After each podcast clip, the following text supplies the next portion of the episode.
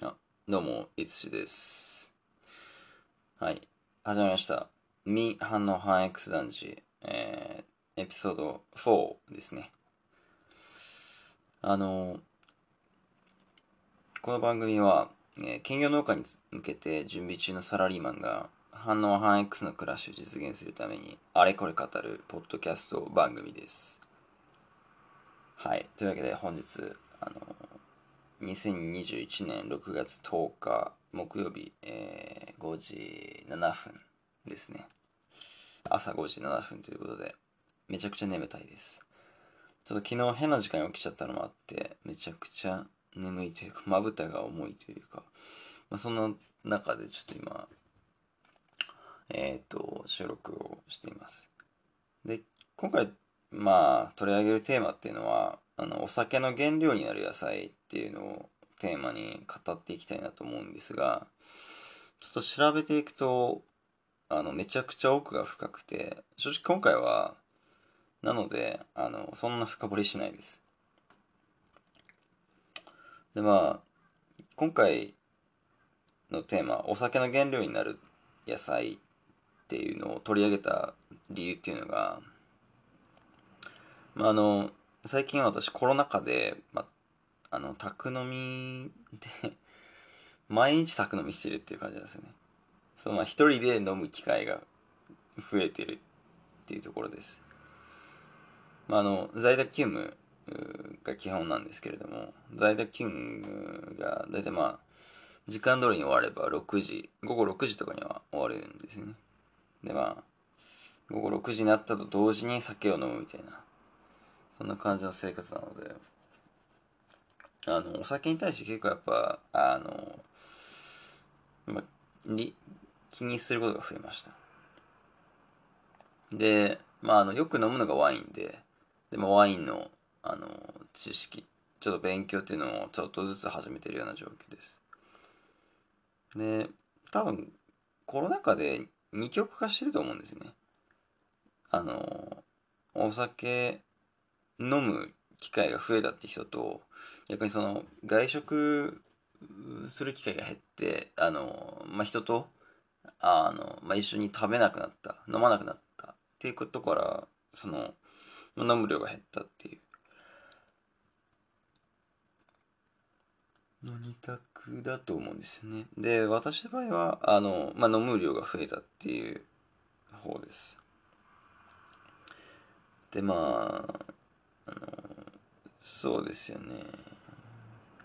まあ、それもあってちょっとお酒と野菜の関係についてちょっと探っていきたいなっていうところがあります。で、そう、お酒の原料になる野菜っていうので、そもそもなんですけど、お酒の原料になる条件って何ですかっていうところですね。で、あの、まあ、よく、えーっと、まあ、代表的なお酒でいくと、まあ、ワイン、日本酒、ビール、ウイスキー、えー、まあ、スピリッツ、まあ、だから例えばウォッカとか、で、えーと、芋焼酎、えーとか、まあ、いろいろありますけども、結局お酒の原料になるには、あの、まあ、二つのうちのどちらかを満たさなきゃいけない。その原料に糖が含まれるのか、それとも糖に添加させられるでんぷんが含まれるのか。まあ、原料に糖が含まれるっていう、例えば、これワインですよね。あの、ブドウに、あの、そのブ、ブドウ糖っていうのがあって、でそれが、あの、まあ、発酵してお酒になるというパターンと、糖に添加させられるでんぷんが含まれる。これ例えば、あの、日本酒とかビールですね。日本酒だったら、まあ、米っていうでんぷんのものを、あの、まあ、一度、まあ、糖に変えてあげて、で、そこから発酵する。で、えっ、と、ビールもそうで、その、その、まあ、麦のでんぷんっていうのを、あの、まあ、麦芽糖に変えて、で、麦芽糖を発酵させてビールにしていると。いうところで、まあ、あの、結局は糖がないとダメなんですよね。で、ってなると、まあ、糖が含まれてる野菜だったら、まあ、野菜、えっ、と、まあ、一応お酒の原料にはなりうるんじゃないかっていうところなんですけれども、ただ、あの、結局、野菜に含まれる糖ってそんなに多くないんですよね。いその、そう。だから、効率がいいのは、まあ、現時点その、あの、今、お酒の原料とされているもの。か、例えば、あの、ワインだったらブドウだし、日本酒だったら米だし、ビールだったら麦だしっていう、あの、やっぱりそれが一番効率がいいんでしょうね。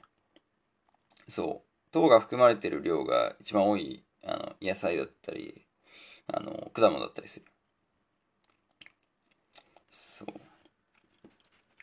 で、まあ、野菜っていうくくりで見ると、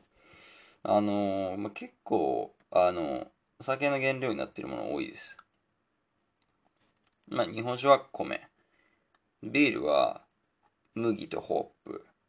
で、ウイスキーは大麦とトウモロコシ。で、ウォッカが、これ、その、ノルウェー産とか、まあ、エストニア産、ポーランド産のウォッカっていうくくりなんですけど、あの、じゃがいもを原料にしてたり。で、あと、今、芋焼酎はさつまいもですね。だから、米、麦、ホップ、大麦、トウモロコシ、じゃがいも、さつまいも。ここは、まあ、野菜ってくくりで深掘りできるんじゃないかなと。ただ、あの、一つ一つ取り上げていくのはちょっと今日時間なくいというか、調べきれなかったっていうのがあります。まあ、なので、ちょっとシリーズ化して、あの、まあ、いつかちょっと紹介していきたいなと思います。で、そうですね、最後にちょっと、まあ、あの、まあ、昨日調べてて、こんなお酒があるんだっていうふうに、まあ、驚いたものがあって、それが野菜で、野菜でできた焼酎ですね。で、ちょっと焼酎がすごくバリエーションが豊富で、まあ、変わり種焼酎っていうジャンルのものなんですけども、いろいろ野菜からできてるっていうものがあるんですね。だからそれをちょっと紹介したいなと。で、これ全部 Amazon で買えます。で、まずレタス焼酎、チシャってやつ。これが、あの、はい、えっと、レタス焼酎、チシャってやつで、これまああの、アマゾンで2140円で買えるものです。で、そう、名前にもある通り、レタスで作った焼酎で、1本あたりにあのレタス6個使用されてます。まあ、やっぱ、レタスに含まれる糖が少ないんでしょうね。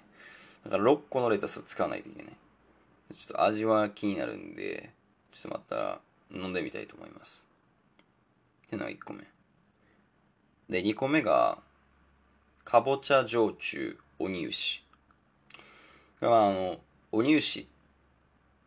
これまあ、かぼちゃなんですよね。で、あの、まあ、アイヌ語で鬼牛が茂ったところっていう意味で、まあ、あの生産地が、まあその、まあ、そう茂ってるんでしょうね。で、鬼牛という名前にしていると。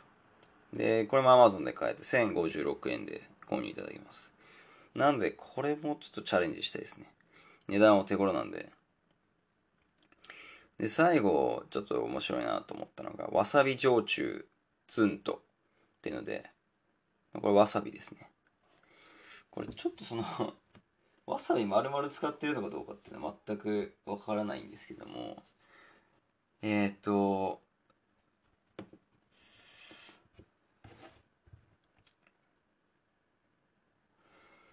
あ、そうですね。やっぱ副原料みたいな形でわさびが入ってるようです。うん。うん。そうですね。その、島根県産、えー、島根県ひ見産の、えー、っと、根わさびを丸ごと原料に使用し、わさび特有のツーンとくる香りが特徴の本格わさび焼酎っていうふうに書いてあるので、あのー、本当に、ちょっとでも、購入はよく考えてから買った方がいいかもしれないですね。えー、お値段、Amazon で2380円です。あの、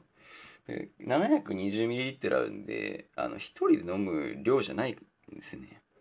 なので、ちょっとわさび焼酎は買うかどうかはちょっと考えたいですが、レタスとかぼちゃについては、ちょっと実際に買って飲んでみたいなと思います。今日のところは以上です。うん。今日も一日頑張ってください。ありがとうございました。